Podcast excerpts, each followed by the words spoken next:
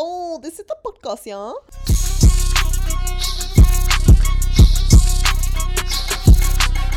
No, but really, guys, this is the podcast. This is two chickpeas in a podcast.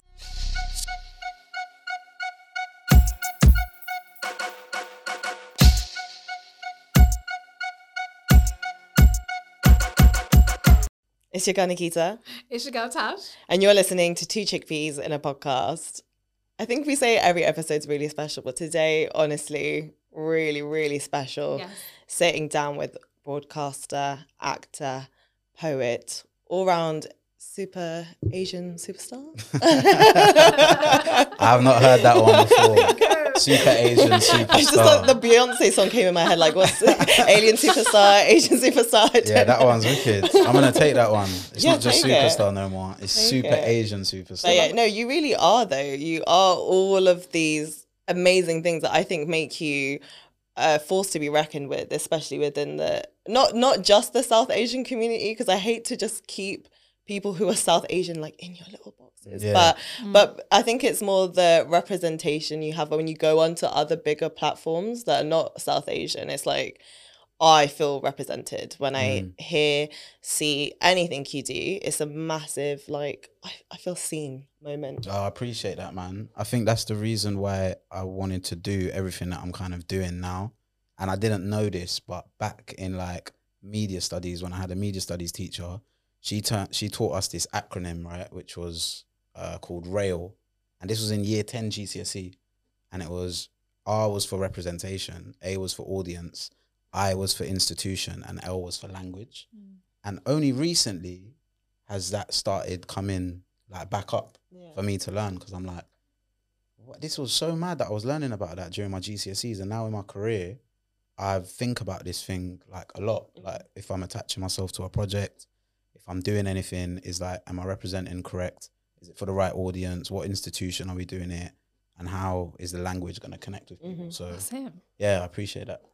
Well, Well done to your year 10 media studies Yeah, teacher. let's big up Miss Bactis. Yes, because Miss she- Bactis. She was at Rutledge High School and she introduced media studies to um, us at a time when a lot of schools were not teaching media studies. Mm. And had she not done that, genuinely, hand on my heart, I don't think I'll be doing what I'm doing for a living today. Interesting. That's so lovely. She's a she's a wicked teacher. not to segue too much away from you know everything we want to talk about today but i think what you said there is so important especially in light of all the strikes and everything happening at the moment Mm. all i think about especially when it comes to teacher strikes are the people that really influenced me in my life and hearing you talk about your media teacher you never forget your teachers ever do No, you you never forget the good ones. no You Yeah. always remember the bad Mm. ones Yeah. or the ones that didn't believe in you. Mhm. I remember I had a history teacher at sixth form, and I came to parents' evening with my auntie, and he turned around to my auntie and was like, "Oh, uh, Mim's a pretty, he's a, he's a dark horse," and my auntie don't understand what that Mm. means because she doesn't understand like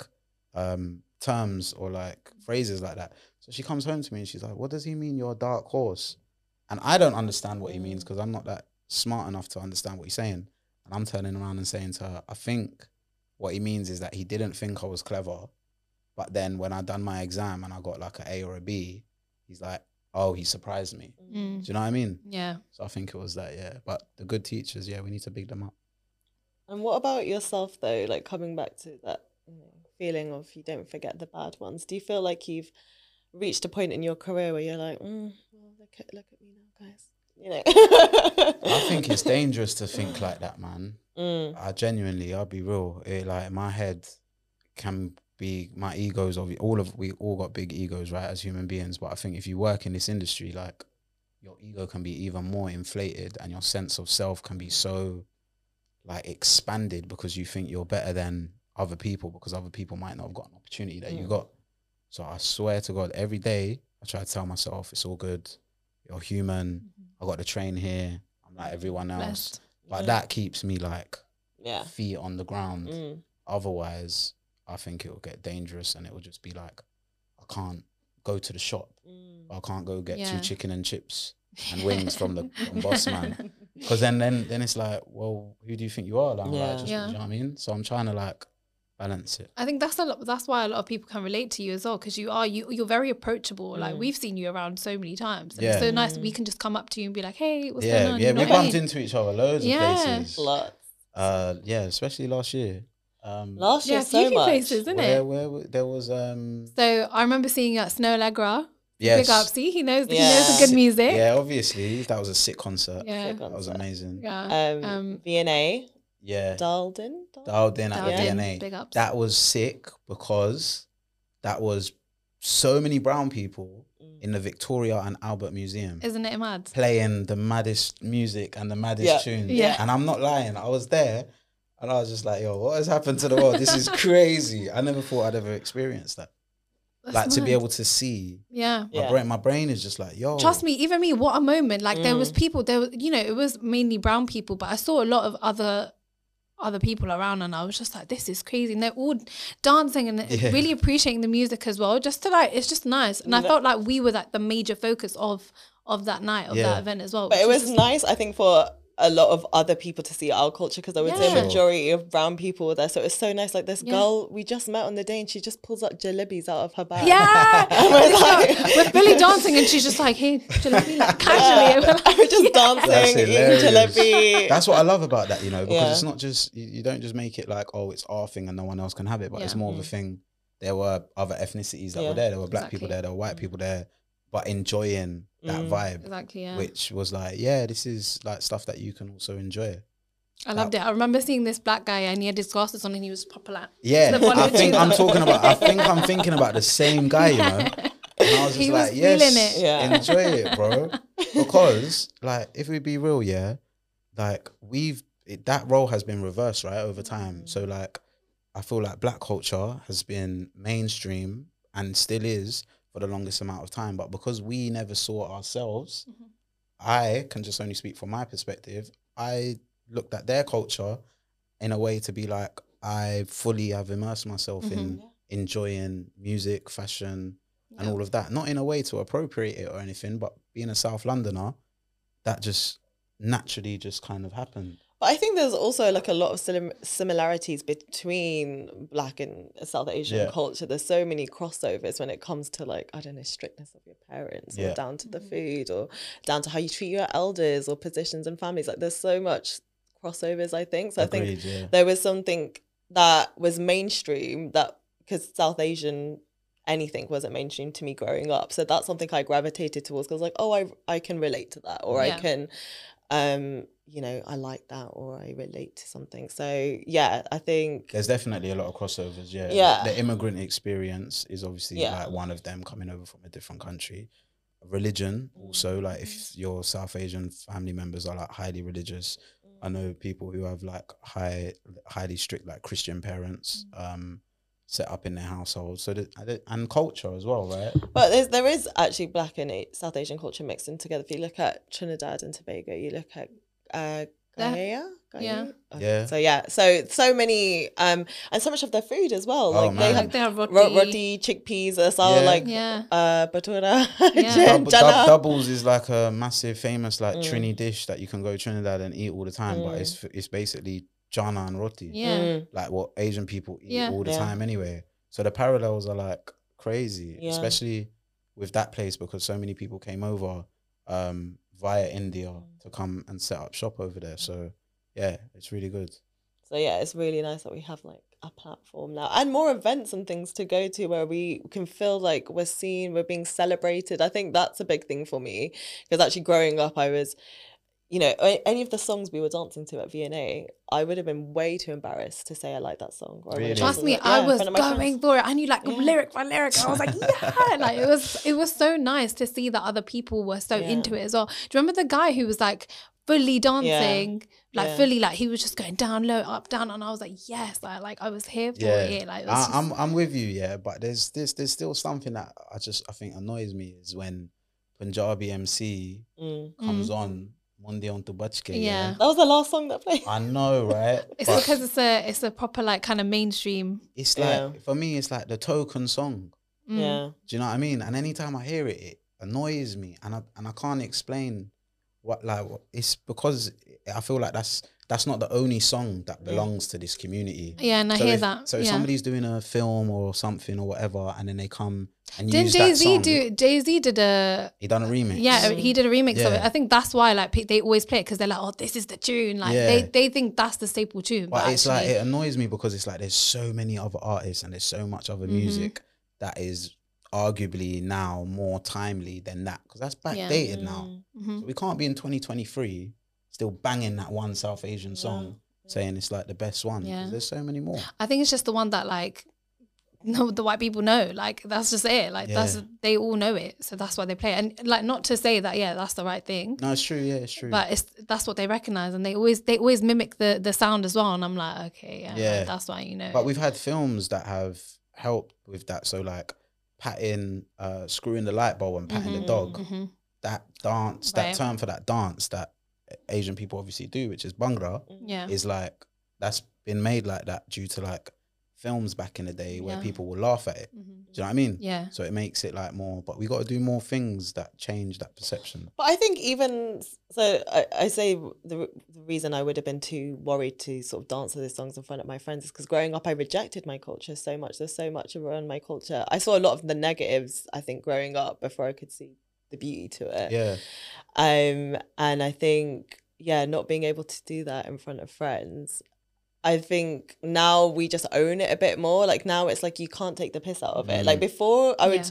I would let them because everyone would sort of do it, and every, and even like Indians are in on the or it felt like we were in on the joke at the time, but I think we were just being really passive. yeah, And now it's like, no, our culture's sick. Come agreed. Yeah. see, I got this memory of like me and one of my best friends, even to this day. Uh, I let him borrow my iPod Touch, and iPod Touch back in the day, you had like all your music on there. So I let him let him borrow it, and I asked for it back, and I and he gave it back, and then you can you can see what You listen to. yeah, you can see what's the top played song in it when it came back. And me and my friend, we've all grown up with like rap music, like R and B, hip hop, garage, grime, being the main thing that we talk about, right? And he gives me back the iPod Touch, and I see Juggy D Sohniye, like number one tune that he's listened to, and I was like, "Yes, bro." but you don't need to tell anyone. But I know that you're listening to that. It was hilarious. I love it. I love it. I, I, rem- I literally remember that now because that was just what like a tune. that's a banger. Yeah. yeah. That is, that is an absolute smash of a record, like hands down.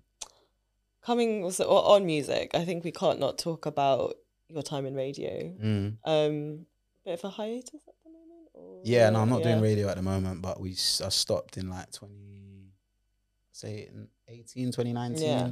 But that's all I ever wanted to do, man. Mm. Um, I studied broadcast journalism at Leeds Uni, done Leeds student radio, wanted to be on my next show, was my dream. Managed to get weekend breakfast, thoroughly enjoyed it, loved it. Um, ended up becoming like repetitive and ended up becoming more like a job Mm. when when I, all I wanted to do is just to have fun and chase my passion. I, I didn't feel like I was growing as much as I could have. Um, but it was sick. I think first South Asian like daytime presenter on a network, which is like I look back at that now and I'm like, oh wow, okay, that's big. That's massive. That's, huge. massive. Yeah, yeah, yeah. That's huge. I remember thinking so when I uh, shadowed your show. You did. I know. I was like, he doesn't remember at all. no, but you didn't do. You done Asian Network. Asian Network, You yeah. shadowed the debate show that we done on Asian Network. It was in the evening. Yeah, yeah, yeah. yeah. It was a shake yes. debate. Yes, Yeah, yes, that yes. Was like I pitched them a show to do like a young person's debate show, and you was there. Yeah, Yeah. yeah. you came in. yes, I was there for about a month. I think it was like 2016 in like August or How something. Yeah. amazing. Yeah, and I was there, and that's when I met you for the first time, and I was like, so it's really nice to have you on the podcast now because I, I have honestly really looked up to you ever since that Oh, time. bless you, man. And I think I think what was really cool for me as well is that you got 1Xtra too, not just Asian Network. Because Mm. for me, again, like 1Xtra was an, a station that I really identified with. Again, All of us did. Yeah. Trust Yeah. me. Like even like that's why when I was on Asian Network and they were they were annoyed at me because uh, seventy percent of my music on the show that I'd play would be like non-Asian music, Mm. like not made by Asian artists or s- Asian sounding, and thirty percent would be Asian sounding. They'd pull me up and be like, "You're- "That's too much. Like you need to like balance it out." And I'm like, But that's what I listen to. I'm bro. like, bro, what do you think like British Asian people are listening to, bro? like, do, they're not listening to all of this Bollywood music. Yeah. Mm. The parents might be, but my show's for young people. yeah. They're listening to music that gets played on 1Xtra, on mm-hmm. Radio One, and stuff like that. So that's that's the part that you did that I really admired because I feel like other people would have just come in and sort of given into that token or that box and been like, yeah, I'm gonna play all the British Asian songs, only British Asian artists. Where actually we're listening to everything. Everything, yeah. Exactly. and you know that's very much part of like who we are and again coming back to like the premise of our podcast about our experiences of being british asian like that is it like i grew up on like the spice girls like craig david So, I mean, Backstreet like Boys, yeah like big fan, Boyzone, Achilles, all of these Justin people. Timberlake, or everyone, Big Nas, um, B.I. Oh God, Big Nasty, B.I.G. Notorious B.I.G. it's just because I watched the show with him last night. Anyways, um, but that was that that was everything to me, and it was really like I love that you're just authentically yourself. And again, because there's been this like this. I don't know in the industry so far. If you're Asian, then you could be like Asian. Do you know what I mean? Mm-hmm. No, no, nothing British mm-hmm. to you. You might have been born and raised here, but be really, really Indian or be really, really Pakistani or Bangladeshi, whatever it mm-hmm. is. Just do that for the camera, and it's like, but that's not, that's not us. Yeah. Um, it's interesting what you're saying because even with like this film, for example, right, Mm. that that's coming out at the end of February. It's called "What's Love Got to Do with It?" British Pakistani film. Now, I got the role, and I've got the lines in front of me, and I'm looking at the the sides, which are like the the lines that you have, and I'm proper there. Like, okay, so if I've been given this opportunity now, how am I representing my character that I'm Mhm. portraying? He's British, okay, cool. He's Pakistani, okay, cool. But in my head, something clicked where I was like, I need to make him a Londoner, mm. like, and I need to make him speak in a way that I speak Mhm. because we don't get that opportunity to be in mainstream film like that. So I was there thinking, oh no, maybe you should give him like a posh accent, and he should be one of those like posh Asian boys. And then I was just like, nah. So the character f- mm, is not really that far removed from who I am in the way that I speak, etc. Right? Mm-hmm. But that was like that was a big thing for me because I was like, you're you've been chosen to represent young British Pakistani men. So like, how are you gonna make this character now speak? So I try to try keep it as authentic as like a Londoner would would speak because we don't really get that opportunity. Um, I mean, I think that's that's really good. Like, why do you want to be something? I mean, obviously it's acting, it's right? acting. But it's what but I'm trying still, to say. yeah, it's acting great, but it's still like you want to bring a little bit of you, a piece of you to to your character, Yeah, right? yeah, and I think that's a great that's a great way. Can so you're saying you kind of are just kind of basically yourself in Well- the in the well, no, as in Not like fully myself. What I'm saying is the way that I speak here, for example, and the way that Your dialect. yeah, Yeah, yeah, yeah. Accent in the film is like not that far removed Mhm, from mhm. Mim's accent, but it was a conscious decision to do that. It wasn't like, oh, he doesn't know how to act. yeah, yeah, I yeah, fully can go and start speaking with a very posh accent and making people. Do you know what I mean? yeah. But it weren't like that. It was like I needed to really just go in and try create as authentic as a cat of a character that I feel like I could have done. And, and you must be so happy with that as well. Like, Hundred percent, yeah. When watching the film back, and I was like, yeah, I think I made a good decision. yeah, smashed it. Not only because like when other young like British, young British like Asian men watch it Mhm. and they speak in a certain dialect, or they'll be able to see themselves. So I was like, I tried to represent for them, um, in it, yeah. yeah, I think you did a good job. Like I saw the screening like like over a year or something ago now, and it's the first time I really watched a film where I was like, oh, they have got it right. For the first time, the blend between like British and Asian culture is really there, and they've done it really. I think they've done it really well. liked it, yeah. I loved it. I yeah, I remember you coming back and being like, "Yo, that was sick." So there was so much I identified in it with myself, I suppose, but also um again there's just this balance of the british and asian culture family life Mm. but it was funny like the, and it wasn't like offensive funny either like you could laugh at these things because you're like oh that happens all the time Mm. and that's why it's funny and i'm really excited for audiences that maybe don't know so much about I our think culture to yeah, I think experience you hit the nail on the head there, where it's like because the writing is so smart because it's written by somebody like Jemima, she's very intelligent and just an intrinsic smart writer. That when other people sometimes try to do comedy from a South Asian point of view, it comes when I witness it, it's like, ah, you're making other people laugh at the expense of us. Mm-hmm.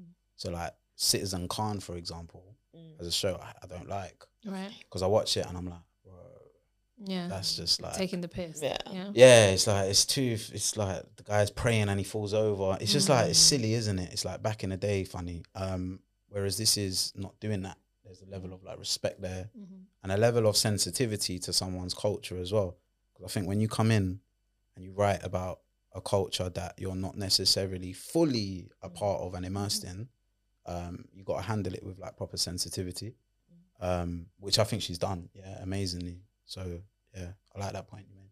Yeah, and again, I think as well because she's British Asian herself. Like she lived in Pakistan, I think, for like ten years, and then came back to to England. So she really understands like both cultures, and I think that really comes across in the film because you are here in in London, and then you do go to Pakistan's at Lahore? Yeah, Yeah, yeah, and you get both sides, and I think her experience of that is put in there of course. but because of that as well like i don't know for us like being born and raised here i suppose you do get that sort of like I don't know, link with with your motherland i suppose like where it Mm. all came from for us like the understanding we have but it's nice that you know mass audience now is going to be able to Of course, yeah. that yeah Yeah, yeah, hundred percent. Um, yeah, I agree. what was it like working with such a stellar cast like you are among incredible incredible talent Yeah, they're just like it's like Oscar winners. Yeah. And like my mum's growing up watching Shabana Azmi. Mm. Yeah, that's so crazy. That is mad Like, to me. It's nuts, isn't it? Yeah. Um, I took pictures with her and like showed my mum, and my mum was like, "Oh, I think she's processing it herself." Um, yeah, I, I try to stay as professional as I can, obviously, and not geek out, but I was just learning, like, very observant of like how people do things. Emma Thompson is an amazing, Wow. amazing performer. yeah yeah She she'll come in and it's just like, yeah, what about this? What about that? How about Wow. this? What about this one? Yeah. Want to do this? Can we Mm. do one like this? I'm just like legend. yeah That's I want to be like that when I'm older, like coming in and doing a scene. Um, and yeah, even like Sajal, like she's like a huge Pakistani like yeah actress. Seeing what she's like and her being like herself. Uh, Shahzad, we met like before at a BAFTA party. First time working with him was sick. Lily, me and we didn't really have that many scenes. Um, yeah, everyone just like had their own vibe, you know yeah yeah just trying to learn as much as I can on the job because I know these opportunities don't come around every day. So it's just like, let me soak up all this information. I like that though, because yeah, like you said, it's it's learning, right? And you'll take that and you'll use that for your next experiences. Who knows? But just to be in the presence of such amazing talent, Mm. that's got to be like, like I would. I you said you you trying to not geek out. I'll, I'll be like, bro, hey, I love you. Yeah, yeah, yeah. I'm the same. I'm like, if I see someone, it's like, how am I ever going to see you again? I have to tell you right now, It's I love true, you. it's Yeah. true. no, it's true. You should Yeah. do that. Yeah. There was parts of me where I was like trying to stay cool and just like, but inside I'm just like, You're like, well, this is this mad. is mad. crazy, yeah, this is absolutely nuts. Yeah. Um, I'm not one for holding it in as well. Like I literally, you neither are you. Like, I think we would, we literally would have probably gone up there, up to them and just been like, Hi.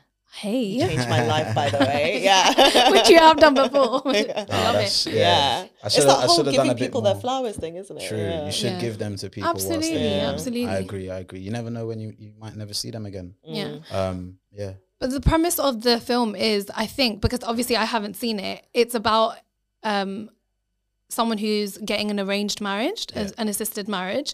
And yeah, can you tell me a little bit more about the film? Because obviously, like, it sounds so interesting and like the mix of cultures, I guess, it's kind of learning from British culture um, and, and kind of looking at Asian culture and how they, how marriages are different, Yeah. right? Yeah. Yeah. What, and how- specifically Pakistani culture? Pakistani, Right. yeah, which Yeah. is quite important because a lot of the films that have been done in the past are from an Indian perspective. Right. So British Pakistani films is like what, like three or four Mm. in total. East is East, My Pure Land, Mhm. uh, My Beautiful Laundrette. What's Love Got to Do with It now? But yeah, it's um main character protagonist Kaz is getting an arranged marriage, like hooked up for him, him for him by via his family, via his mum and dad. He is going through with the whole process. His friend um, is filming the whole thing, and she's a documentary filmmaker played by Lily James. Um, and she's creating this whole thing. He ends up f- having feelings like for her, but he's also trying to balance like my mum and dad want me to get an arranged marriage. Do I go and do the arranged marriage, or do I follow my heart maybe and go with a love marriage that I want to go with? So it's kind of seeing that unfold Right. throughout the whole film. Which is so interesting because I bet that happens in real life all the time. Like, all the time. This Right? is why I feel like when men watch this film, Mm. It's gonna evoke some emotion. I'm not even being funny. Like the amount of stories I know about people, like it's a big decision in your life. Like as a man, like Mm. Yeah. who are you choosing as your partner? Do you do it for your family? Do you do it for you? Do you do it for whatever other reason? So that is kind of the things that. I'm, And I won't give too much away about what happens with um, the person who Kaz is being arranged to have a marriage with. But she has her own backstory in this, actually. I think you Mm. go into it watching it thinking, like, yeah, she wants it. But actually, she's got her own story and her own wants and her own needs. And I really like that you got that other perspective for her as well. It's not just like, it's a big, big decision in a man's life. But almost, I think it's taken for granted if you're a woman, because so much throughout history of time within South Asian culture, it's like women don't have a voice, just Mm. do this, go ahead, sort of thing. But I like that the film did also give her her own backstory, her own voice, her own opinion I love that. in this as well. I thought Like, it was, like done fe- really yeah, well. like rather than being timid, yeah. the female was like empowered, Mm. which I think yeah is normalized now. But back then it wasn't normal, was it? Uh, yeah, and also I think it's because she's from Pakistan as well. And I think maybe there is this idea of, of people from from there and what they're like and how vastly different, you know, we are compared to I don't know, our relatives or the Mm. people back home and how we live our lives so differently. So I think, yeah, initially she comes across like very cute, quiet girl and things, but I think, yeah, without giving it away, like you, you come to find out She's that's got, not really she's got her own character Yeah, basically. yeah. like she's Yeah. not just this a puppet. yeah, or this nodding be head sort of beautiful, Yeah. good bright, girl. that- yeah. Well, I was thinking on the way here, yeah, I was like, because I know that that's the premise of the film, but like, I was probably like, could I do it? Could I have an arranged marriage? Could I ever go through that? And like, honestly, truthfully, maybe it's our generation, I don't know, but me as a person, I absolutely know I couldn't do it. Like, I'm a, I'm a freak. Like, I will, I will freak out if I don't know the person. But nowadays, they do it in a way that like you kind of get introduced and you can kind of like make your own decisions That's what I right? mean. That's why this film's very important because nowadays, yeah, where we are now, 2023, in regards to relationships, yeah, they're so disposable Mhm. because of Tinder, because Yeah. of Muzmatch, because of all these apps, Instagram. You'll f- meet with someone electronically, you'll meet up with them, you like them, whatever. You'll go away your separate lives. You might not ever see them again. Yeah. But the old ways of like hooking someone up like that through arranged and assisted marriage, there was no technology involved as much. So you might send an email, you might have had a webcam chat back in the day, and then you decide, yeah, this is the person I'm going to spend the rest of my life with. Yeah. So there's some, there is something sweet and nice about it that I feel like nowadays people could learn something from. Absolutely. Yeah. So don't don't like push it away too much. Is what I I'm mean, I think. Do you know what it is? I'm like a massive sh- a fan of the show Married at First Sight, and like you meet at the altar, and I'm just like, That's what, what would I do? do? No, Oh, sorry. I'm saying I'm a fan of Oh, it, okay. and I'm just saying, like, if that was me, I don't know how I would react. Like, like you'd have to kind of obviously you have to get to know the person, and that's Yeah. the thing with assisted marriages. It's really good because you can kind of gauge, like, okay, is this the sort of person I I want to be with? Mm. But you don't know anything until until like you're actually with the person, Yeah. living with them, like months and months and months down the line. You're you're learning about this person, Mm. right?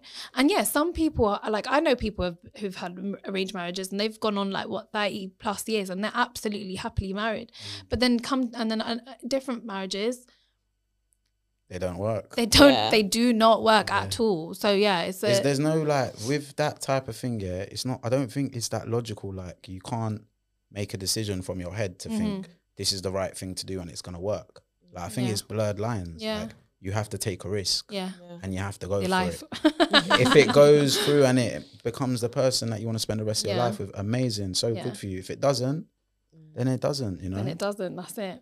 It's yeah, I'm literally excited to see the film. It's out February. 24th There we go. in UK cinemas. Yeah, we got the premiere on Monday. Um, getting ready for that. Yeah, Leicester Square, which is going to be really good. Um, Can you say who you're wearing? What you're doing? who Is am I wearing, bro? Is that what Yeah. it's become now? Like, what if I say I'm not wearing a big brand? Then, Nah, that's then I'm not perfect. wearing- Absolutely, then man. Do your thing. I'm wearing no one.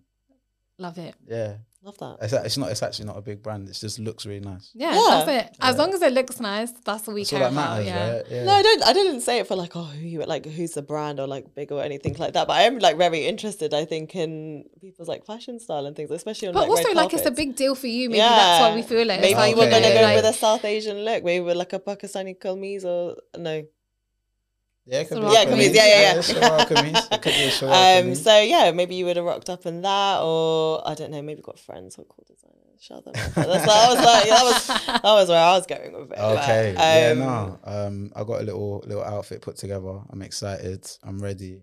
Um, so is this like your first premiere then? yeah. I've Yeah. not done. I've not done any of that stuff in my career yet. Wow. Before I've been part of a lot of projects and films, short films, feature films, but I've not like walked down a carpet and like done interviews about anything like that. So it's gonna be an experience. That's Absolutely, yeah. yeah. No, I'm looking forward to it, man. I still feel like there's a responsibility there as well. Do you know what I mean? I might enjoy it. Don't get me wrong. Yeah. Like, it's gonna be lit. We got after party afterwards, um, but I still want to just make sure everything's done like in the right way. Do you know what I mean? Yeah, of course. big Representing. yeah, Yeah. for And it's your first.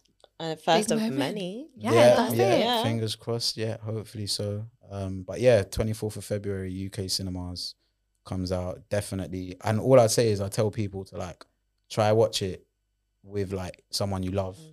That make I know it sounds corny, it's all cheesy, arty farty, but it's it's a romantic comedy. And I'm sure it would make for such great conversation after as A well. hundred percent. So yeah, absolutely. I saw it with my mum, and I would say like happily go watch it with a relative because again, there is that generational sort of story there Mm. with Kaz like feeling like he's you know has to be really dutiful towards his family because I think generations before us, I think that's all they ever knew. I, I've said it a few times on the podcast, but there is this real big sense of duty within like Yeah. South Asian culture. Yeah. I think lots of different cultures actually like. Why is that? That's interesting. Yeah. That duty thing, like. Mm. what- like even me like saying talking about the premiere and stuff and I'm saying oh like I have a responsibility like bro you're going to a premiere for your film what are you talking about why do I feel so dutiful like I have to make sure everything is done right Yeah. where's Upon that come- reflection. I think that's like instilled come in from? us. But I feel like m- when you said that, I was hearing, oh, I feel like I have a duty or responsibility towards it because of maybe how special the film is to you and Yeah, how much yeah, you want to convey. That's yeah. what I was. okay I was yeah. hearing, it but does yeah yeah. yeah yeah 100% say if it was a film not in a disrespectful way but say if it was like a Marvel or like a DC film that gets churned out all the time part of this machine there might not be that sensitivity there with it But because it's about British Pakistani families, and I got the call up to represent like younger, like Yeah. British Asian men. and that's that's where you you feel like your sense of duty and responsibility Mate, comes. yeah, I think that's probably where it comes from. Yeah. Yeah. So yeah, I guess it's a lot of people probably do have that as well. I mean, yeah. people are just looking up to you, man. Like you have gained so much respect from loads of young people, people of mm. our generation, younger generations. they're like, don't feel. I want to just give you that. Don't feel the pressure because you're doing everything right. yeah, innit? yeah, yeah. No, hundred percent. But it's just like you want to make sure that you carry on doing what you've set out to do. Yeah. Because so many times we hear about stories about. That's why they say to some people like never meet your heroes or never meet Mm. people who you look up to because you'll meet them and you'll be heavily disappointed Mm. because everyone's human at the end of the day. Yeah.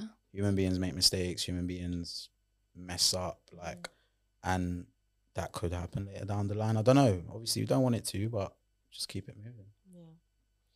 I really like what you said about um, stories and doing what you want to do because I think you're authentically someone who does do what you want to do all the time. And I think that's so prominent in your documentary film about finding your dad. Mm. And, you know, so many questions that come come from that. Because I'm watching this film, you know, what's what's love got to do with it? And know I'm, I'm questioning myself Yeah, so it's the- much in this podcast. It's the right title. You're good. You're good. You're good. like every little thing I'm saying, I'm like, can I trust myself? You're good, man. It's the cameras. um, so yeah, watching watching that sort of family representation of life, and then and then coming back and thinking about your documentary and and that real sense of of that family life. I mean, not that that isn't a good representation in the Mm. film, but you know, we get to see you interact with your grandmother, your cousins, and it's really it's a different take on it. But I I think amazing that you that you did that, and and the biggest thing I have to say is your bravery Mm. During all of that, the number one thing I thought about is, is how private or how much we're told about not airing your, you know, your do- your dirty laundry if you're South Asian. You know, don't let Mm. anyone else know. Mm. And you never talk about those things. And actually, I think the reason we created this podcast actually is like we need to because I don't understand half the things that we're doing, why we're doing them, Yeah, what's yeah, yeah. happening. Absolutely. And I think one, you're so brave for putting so much of your your personal life, your thoughts, your your feelings out there with this documentary. Yeah, man, that was like even to this day, like I've grown up in a in I think like every Asian person has where you don't talk about things that are going on internally outside. Mm-hmm. But it's different though because if you do not know the answer to something and you need to really find it out due to your cognition of your brain, you will speak about that because mm-hmm. that's got to do with your existence at the end of the day. So had I not done that, I'd be a very confused human being right now, you know? Mm-hmm. Like I'd be coming and doing this podcast, but I wouldn't really know who my father is or where I come from. At least I've been able to kind of tackle that side of my life and be able to come to terms with, okay, at least I know who he is now. I've met him. We might not speak every day, but I've kind of You've made that connection. yeah, know, and settled and the you- demons that I might have had like in my own brain. And Absolutely. and this is this is the most important thing if anyone listens, yeah, and they've got something that they keep thinking about that they know they're thinking about that's bothering them. For you to gain clarity and move forward, you need to discuss that and let it out in a, Yeah. like a cathartic way Absolutely. be that a bad relationship, be that a lack of finances, not doing the right thing in your career, because these are all human things that affect human beings, right? Like whatever it is, mm. find a way of coping with it, speaking about it, dealing with it. That way it can go and something new can come in. Mm. Because it it, it it helped me like a lot. So if anyone else does it, they can do the same thing. But that that's what was so inspirational about it. Again, coming back to this, I feel like I don't know if it's just us or like the culture, families, whatever it is. But there, I grew up with a sense of very much don't talk about these things, don't ask questions. Yeah. That, that's from a Mm. very Well, young age. We were sort of told to like almost lie in a way as well. Like Yeah. we were always, you know, our dad wasn't around, so we would like when we would go to family events, it would be like, "Oh, where's your dad? Oh yeah, he's at work." Everyone knew that was a bullshit lie, but we'd just, you know, we'd have to just keep the the lie going just so that people. So you see me as a child. So if I got told to do that, I'd go to the family gathering as a child. They'll be like, "Oh, where's your dad?" I'll be like, "Oh, I haven't got a clue. What do you know about him?" mm. I was the child that never shut up. I would always ask. kind of Nicky as well, to be Yeah, fair. it's good. Yeah, It explains why you're doing what you're doing now. Yeah. Right. Yeah. Like you speak and you want to gain things from the world. I'm I'm like that as well. But there's nothing wrong with a child being like that. Mhm. I'm telling you. Yeah. I can't wait to have kids because I want him to be the most Mm. talkative chatterbox in the entire world. Because I'm not gonna be that person to be like, shh, don't Yeah. talk about it. What's there to hide, bro? yeah. Yeah. Like, if you want to speak your mind, you speak it. Yeah. Yeah. Word. Because that's the generation that we now live in. It's different to Mm. how things were back then. Yeah. We need to change it up.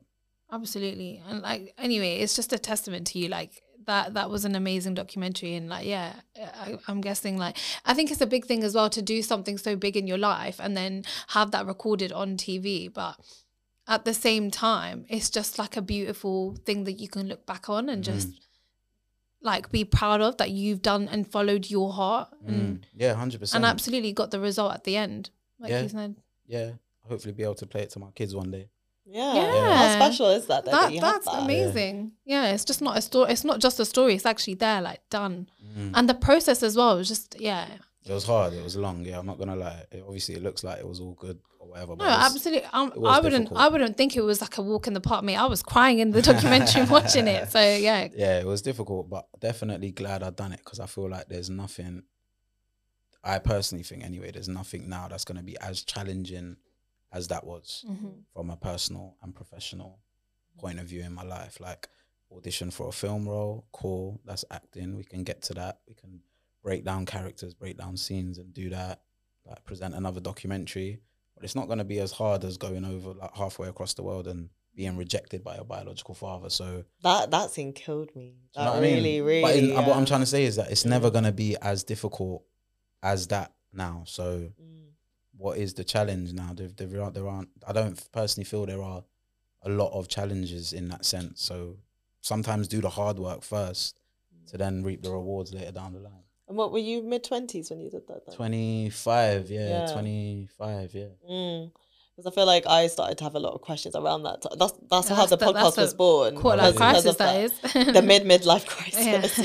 Yeah. you got all these questions suddenly, and again, I suppose you identity crisis in the way of like where do I come from, like who am I, sort of thing. I think us it was like I've been acting so British all my life, but I'm really Indian. Like who am I, sort of thing. Yeah. But I I wonder actually from that experience, do you feel like you have like a sense of peace now through through that journey? Um, I think I I I like I idolize that, and I and I feel like if I do this, I will get that.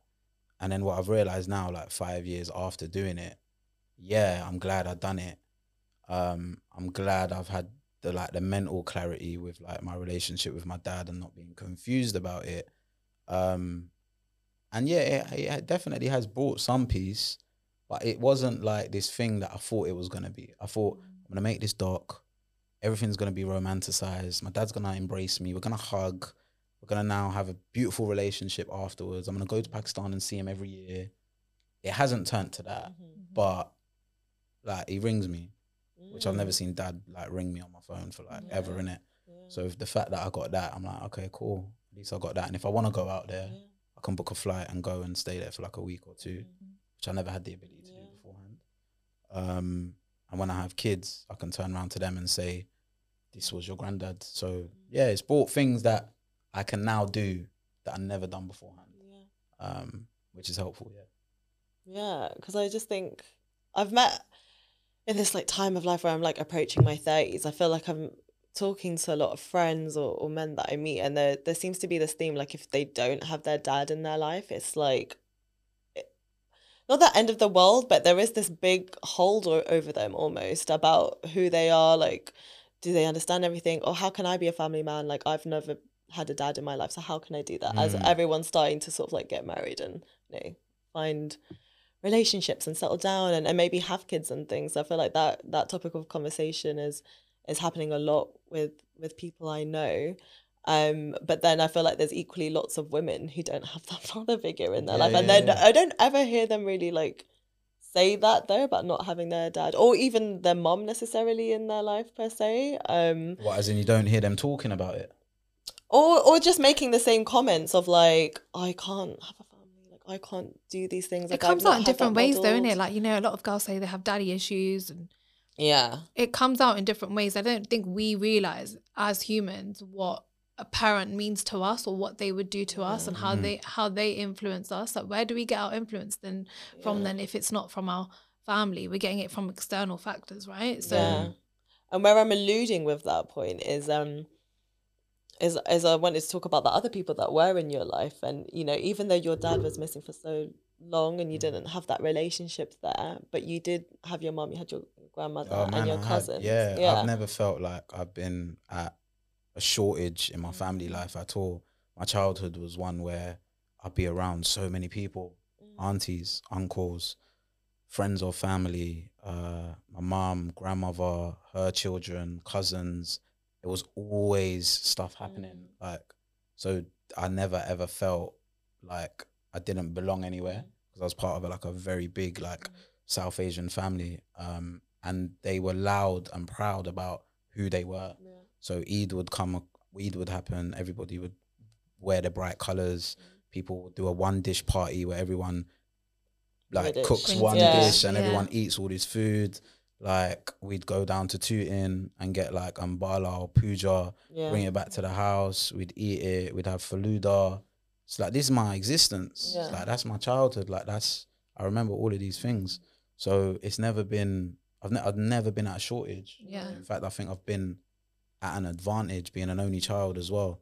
Um, when you don't have like your own siblings or whatever, you crave relationships from other Mhm. people. So I had like a lot of cousins, a lot of family members just around all the time.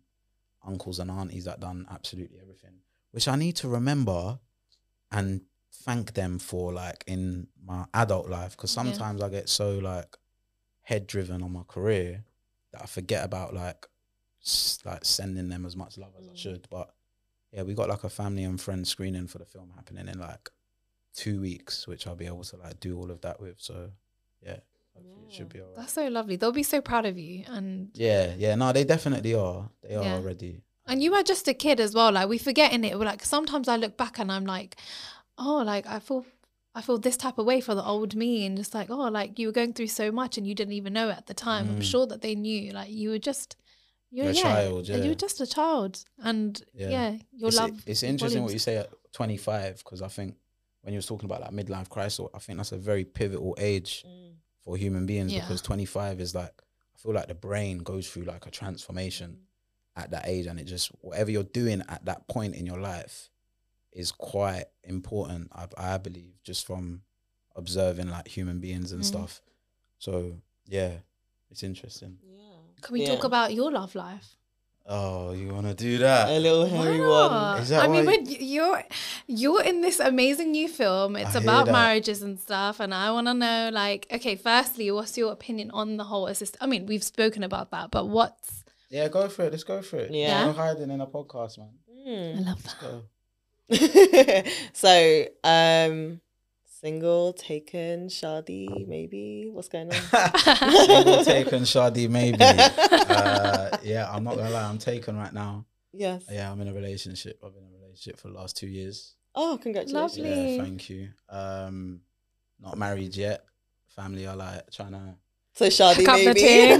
they're trying to tell me like, come on, you have to do things properly, and I'm understanding that, and I'm like, yeah, I get it. Culturally as well, it's Yeah. mad important. Um, but I'm just like, I don't want to rush Yeah. because I'm scared. I'd hate rushing anything. Mhm. Yeah. you rush things and then you get excited and then you do a thing and then it It's a big, big decision, isn't That's it? what I mean. And then it Mhm. goes left and then you're like, well, why did I rush everything? I think also that's the thing with with a lot of marriages or families being involved as well. Like they just want you to be married because and start your life and start your family. But But this is the issue, like- you know.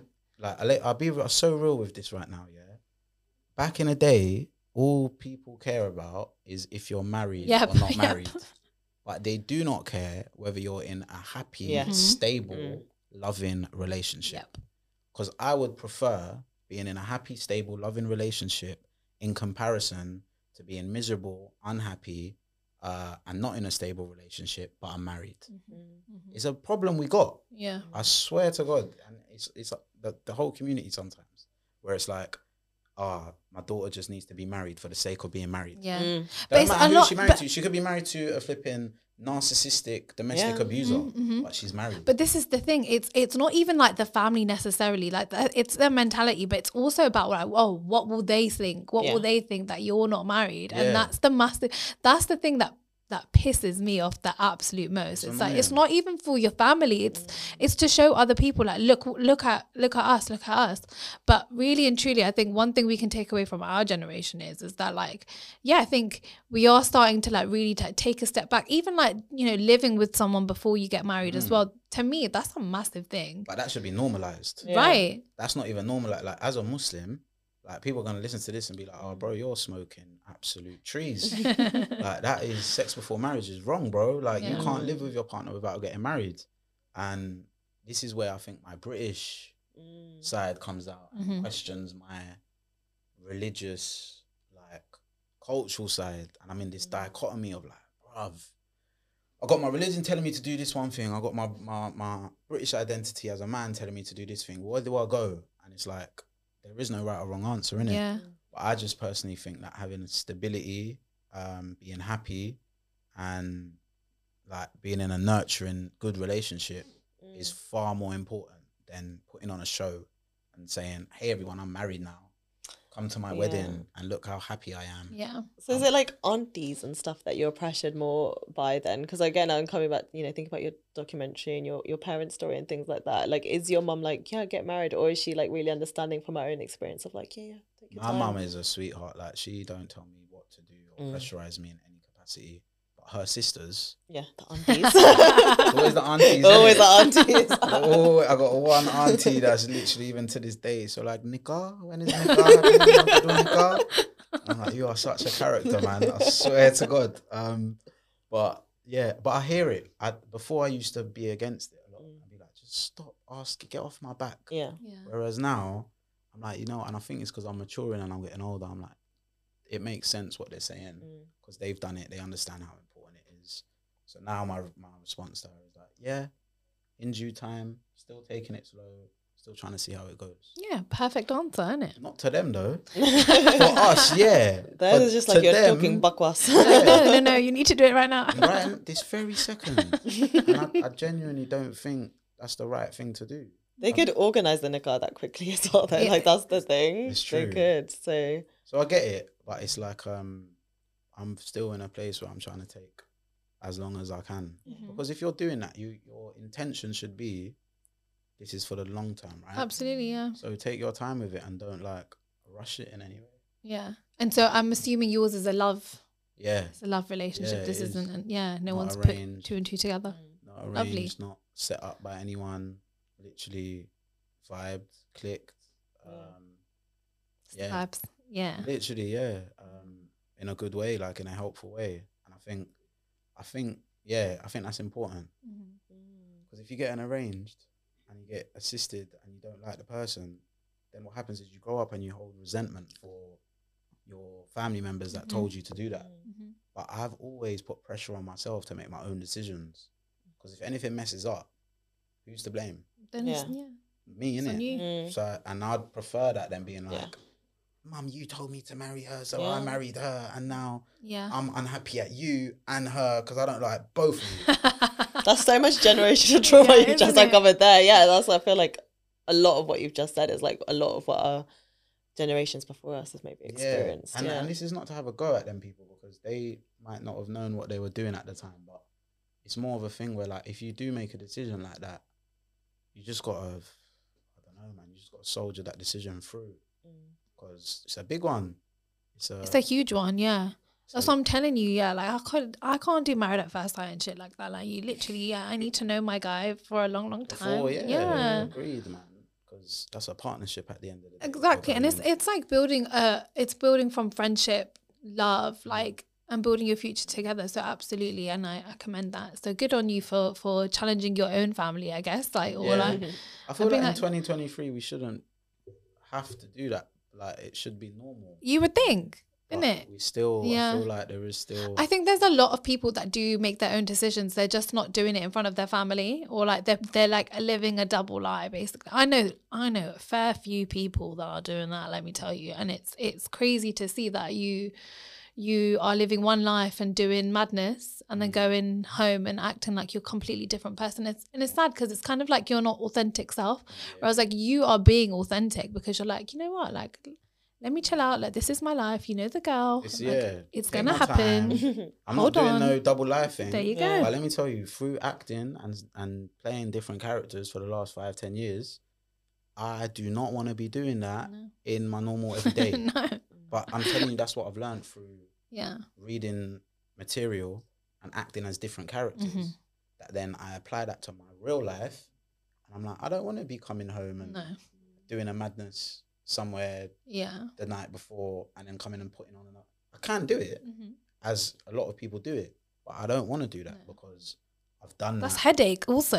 yeah, I'm not gonna lie. If you're living that life, man, it's um, yeah, fix up, bro, because that it's not good for your brain. I'll tell you that now. Yeah. It's not helpful for it, man. It, it, it will lead to confusion, Yeah. and you all and, and it will trickle down to your other relationships with your best friend, with your mom, with your dad, because you'll start you'll start now not trusting them because you don't trust yourself. yeah. Literally, I was about to say, it. the words right out my mouth. It's yeah. dangerous. I Mm. swear down. It's so dangerous. Yeah. Well, stay blessed and we wish you all the best. I will stay blessed. Um, Um, But yeah, can we talk about what's next for you? Because, you know, this is a big deal. First UK premiere, amazing. We might even go international, man. yeah. So who knows one yeah, day? You yeah, know it's I mean? true. After when this podcast comes out, it might be uh, That's it. Yeah.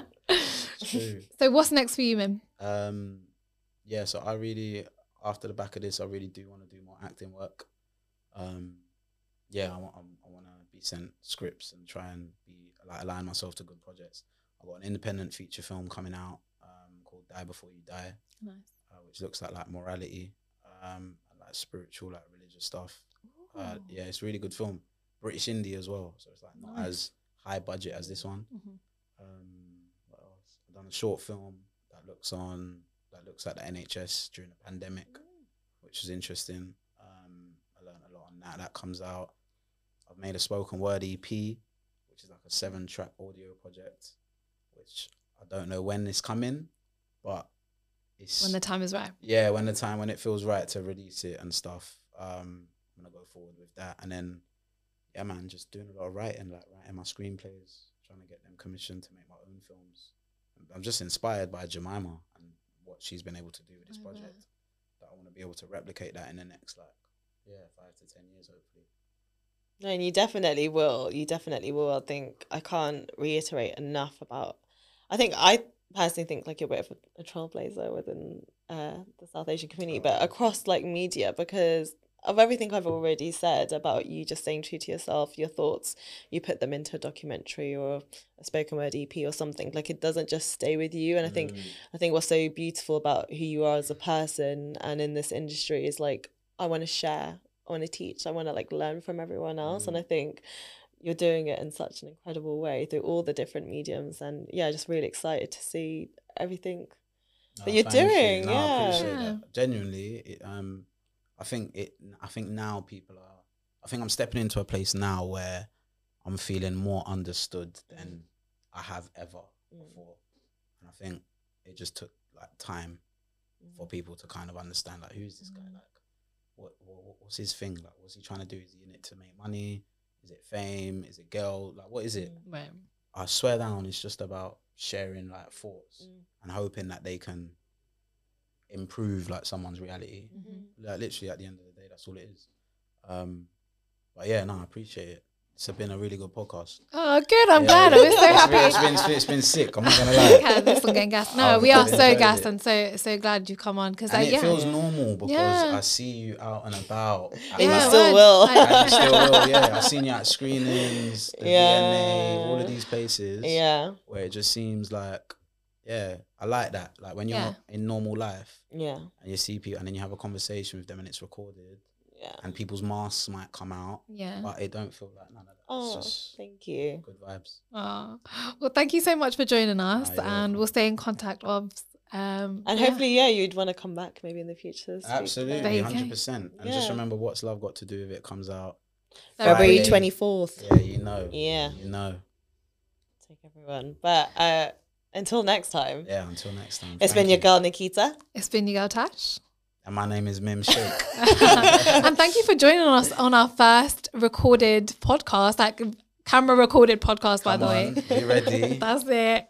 Yeah. That's it, man. Thank you. Thanks. Appreciate it. Thanks for joining us and for listening to Two Chickpeas in a podcast.